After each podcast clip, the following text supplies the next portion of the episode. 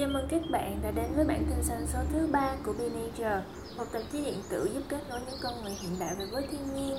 Lại là mình, anh Thư đây, và mình sẽ là người đồng hành với các bạn trong chuyên mục bản tin xanh mỗi cuối tuần.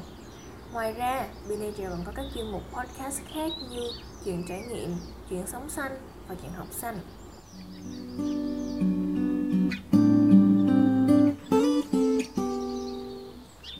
Phần đầu tiên của bản tin xanh sẽ luôn là tin nóng hổi.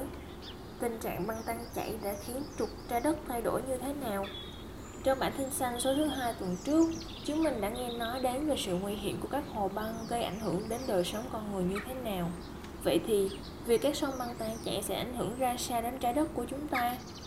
Trục của trái đất đã dịch chuyển và thay đổi vị trí của cực Bắc và cực Nam. Vị trí của các cực vẫn luôn xê dịch như vào năm 1995. Cực Bắc đã quay lưng lại với Canada và dịch chuyển về phía Nga và tốc độ dịch chuyển sẽ tăng tốc trong 15 năm tiếp theo, nhanh hơn 17 lần so với 15 năm trước đó. Lượng nước phân bố trên hành tinh là động lực lớn thúc đẩy sự dịch chuyển này. Trái đất quay quanh trục tựa như cách một con quay hoạt động. Nếu trọng lượng của nó bị thay đổi quanh các vị trí trên địa cầu, trái đất sẽ bắt đầu nghiêng, dẫn đến sự thay đổi trục và các vị trí các cực. Một nghiên cứu gần đây cho rằng sự thay đổi vị trí trục và các cực của trái đất là do vấn đề tan chảy của các sông băng trên thế giới, và đặc biệt là những sông băng ở các vùng cực, cộng hưởng với sự tác động từ việc các sông băng ở những vùng khác cũng tan chảy. Việc bơm nước ngầm rộng rãi cũng có thể là một yếu tố góp phần gây nên tình trạng trên. Các nhà nghiên cứu cho rằng băng tan do hiện tượng ấm lên toàn cầu, làm thay đổi lượng nước trên khắp các lục địa và khối lượng của trái đất ở từng vùng lãnh thổ khác nhau đã đủ để giải thích cho sự dịch chuyển về vị trí của các cực và trục của trái đất. 25.000 thùng thuốc trừ sâu DDT được tìm thấy tại vùng biển Thái Bình Dương. Các nhà khoa học hàng hải cho biết họ đã tìm thấy khoảng 25.000 thùng có thể chứa DDT được đổ ngoài khơi bờ biển Nam California gần đảo Catalina, nơi bị nghi ngờ là một bãi chứa chất thải độc hại khổng lồ dưới biển có từ thời Thế chiến thứ hai. 27.345 hình ảnh chụp được một vật, giống như những thùng chứa thuốc trừ sâu đã được các nhà nghiên cứu tại Viện Hải dương học San Diego Scripps của Đại học California chụp lại. Họ đã lập bản đồ hơn 36.000 mẫu đáy biển giữa đảo Santa Catalina và bờ biển Los Angeles tại một khu vực trước đây đã được phát hiện có chứa hàm lượng chất độc hóa học cao trong trầm tích và hệ sinh thái. Lịch sử nhật ký vận chuyển cho thấy các công ty công nghiệp ở Nam California đã sử dụng lưu vực này làm bãi thải cho đến năm 1972.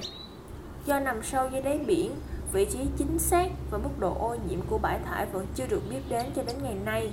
Tuy nhiên, Eric Terrell, trưởng nhóm thám hiểm và giám đốc phòng thí nghiệm vật lý biển tại Viện Hải dương học Scripps cho biết diện tích của bãi thải trên rất đáng kinh ngạc. Diana Aga, giáo sư hóa học tại Đại học Buffalo cho biết phát hiện này rất gây sốc nếu các thùng chứa được chứng minh là có chứa hóa, hóa chất độc hại với số lượng thùng như thế thì quả là có quá nhiều DDT dưới đáy đại dương. Cô nói, Aga cho biết nếu các thùng không bị rò rỉ, chúng có thể được chuyển đến nơi xử lý an toàn hơn. Nếu chúng bị rò rỉ, các nhà khoa học có thể lấy mẫu nước, trầm tích và các sinh vật biển khác để đánh giá thiệt hại. Khoảng một thập kỷ trước, các nhà khoa học bắt đầu cuộc nghiên cứu với giáo sư David Valentine của Đại học California Santa Barbara và họ đã phát hiện ra tình trạng tích tụ của thuốc trừ sâu DDT trong các lớp ngầm trầm tích và tìm thấy 60 thùng DDT khác. Mức độ DDT cao đã được phát hiện ở các loài động vật biển có vú trong khu vực và hóa chất này có liên quan đến bệnh ung thư ở sư tử biển. Các nhà nghiên cứu Scripps cho biết họ hy vọng cuộc khảo sát của họ sẽ giúp hỗ trợ các nỗ lực làm sạch biển.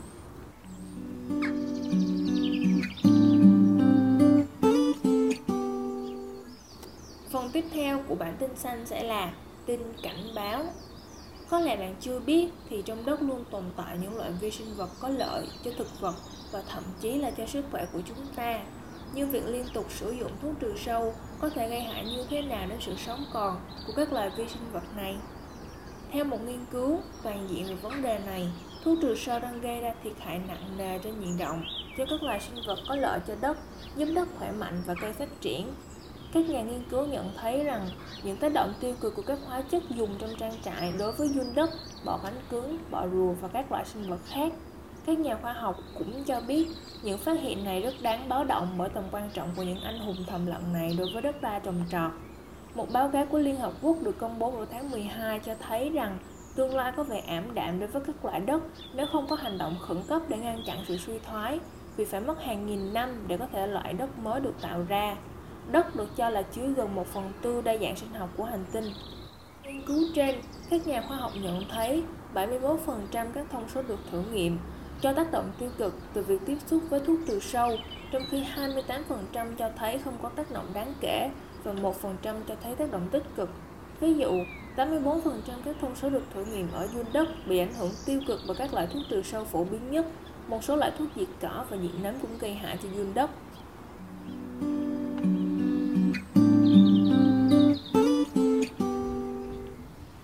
Theo của bản tin xanh sẽ là tin hành động. Wally là một bộ phim hoạt hình dành cho trẻ em nhưng cũng vô cùng ý nghĩa. Tuy được chiếu từ rất lâu trước đây, đến bây giờ mình vẫn còn nhớ rõ như in từng chi tiết về bộ phim ấy. Đáng ngạc nhiên là cậu robot Wally trong đó lại là nguồn cảm hứng cho một thiết bị bù nhìn giúp đỡ các loài chim trên biển. Thiết bị này được gọi là Lumin Ice Boy, được phát triển với sự hợp tác của các kỹ sư từ Fistech Marine đã được thử nghiệm ở vịnh Kudema, đảo Sarema, Estonia trên loài vịt đuôi dài. Thiết bị sử dụng các điểm mắt sáng và chuyển động lờ mờ để hoạt động như một biện pháp tự nhiên, giúp ngăn chim biển lặn vào dưới lưới mang. Loại lưới dọc được sử dụng trong nghề đánh bắt cá quy mô nhỏ ở nhiều quốc gia. Công bố phát hiện của họ trên tạp chí Royal Society Open Science, các nhà khoa học từ BirdLife International và Estonian Ornithology Society đã tìm thấy thiết bị giúp giảm 1 phần tư số lượng loài chim trong bán kính 50m của FAO. Jan Russell, tác giả chính của nghiên cứu và là thành viên của dự án trong chương trình International BirdLife cho biết những loài chim biển có thể bị chết đuối nếu mắc vào lưới.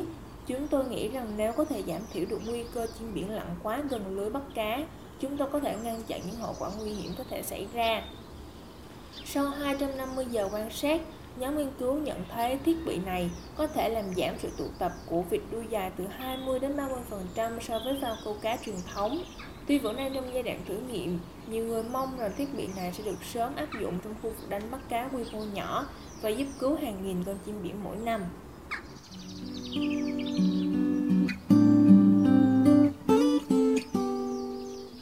Phần tin cuối cùng của bản tin xanh như thường lệ sẽ là tin vui phát đổi xe cũ lấy đạp điện mới. Kế hoạch mới này được thiết kế để giảm số lượng ô tô trên đường vì một tương lai xanh hơn. Pháp đang cung cấp cho các chủ sở hữu ô tô cơ hội đổi chiếc xe cũ của họ để nhận khoản trợ cấp xe đạp điện trị giá 2.500 euro. Các nhà lập pháp quốc hội đã thông qua dự luật này trong một cuộc bỏ phiếu sơ bộ. Nếu được thông qua thì Pháp sẽ trở thành quốc gia đầu tiên trên thế giới đưa ra sáng kiến hay ho này đó. Đây là một trong những dự thảo khí hậu được Quốc hội thông qua nhằm mục đích giảm 40% lượng khí thải nhà kính vào năm 2030 so với mức của năm 1990. Thông qua, Pháp sẽ trở thành quốc gia đầu tiên trên thế giới mang đến cho mọi người cơ hội đổi phương tiện cũ, lấy xe đạp điện hoặc xe đạp mới. Phần cuối cùng của tin vui trong bản tin số 3 ngày hôm nay sẽ là về một startup tại Malaysia với giải pháp giúp các doanh nghiệp giảm thiểu thức ăn thừa khi chất thải thực phẩm được đưa đến bãi chôn lấp, chúng sẽ giải phóng khí metan, một loại khí gây hiệu ứng nhà kính còn mạnh hơn cả CO2. Một cách để đảm bảo thức ăn thừa của bạn không bị thối rữa là biến chúng trở thành phân ủ. Việc ủ rác thải thực phẩm đúng cách có thể làm giảm đáng kể lượng khí metan được thải vào không khí. Nhưng với các phương pháp thông thường thì có thể phải mất từ 6 đến 24 tháng để tạo ra phân ủ trồng cây. Nhưng mà nếu có thể rút ngắn khoảng thời gian đó chỉ còn lại 24 giờ thì sao? Đó là mục tiêu hướng đến của một công ty khởi nghiệp ở Malaysia.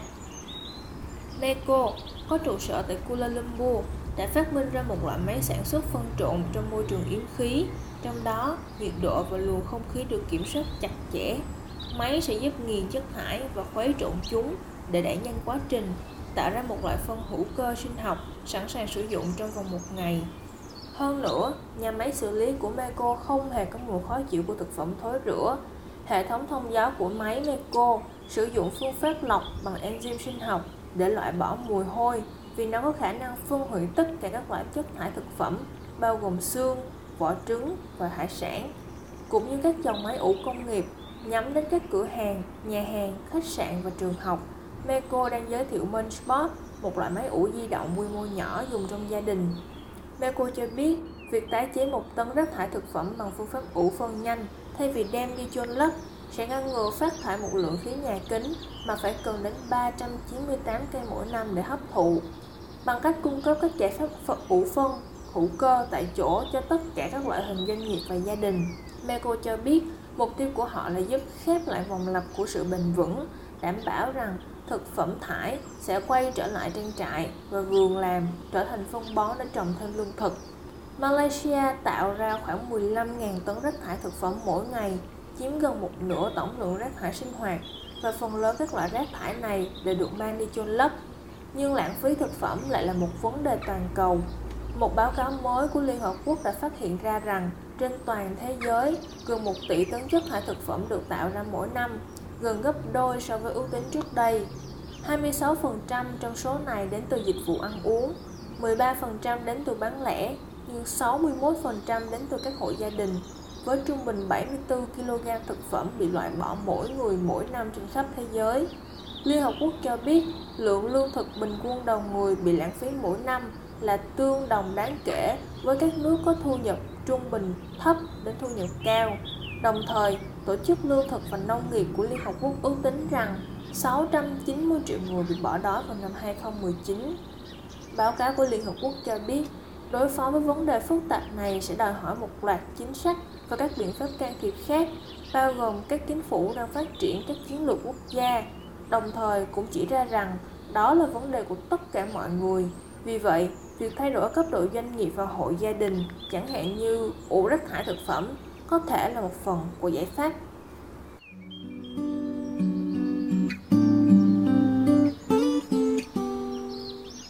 vậy là bản tin xanh số thứ ba tuần này đã kết thúc. Mong rằng với tin vui cuối cùng, các bạn có thể thử thực hành ủ phân hữu cơ tại nhà xem sao. Ừ, mong rằng chúng ta sẽ có một kết quả tích cực nhé. Hẹn gặp lại các bạn tuần sau. Tạm biệt.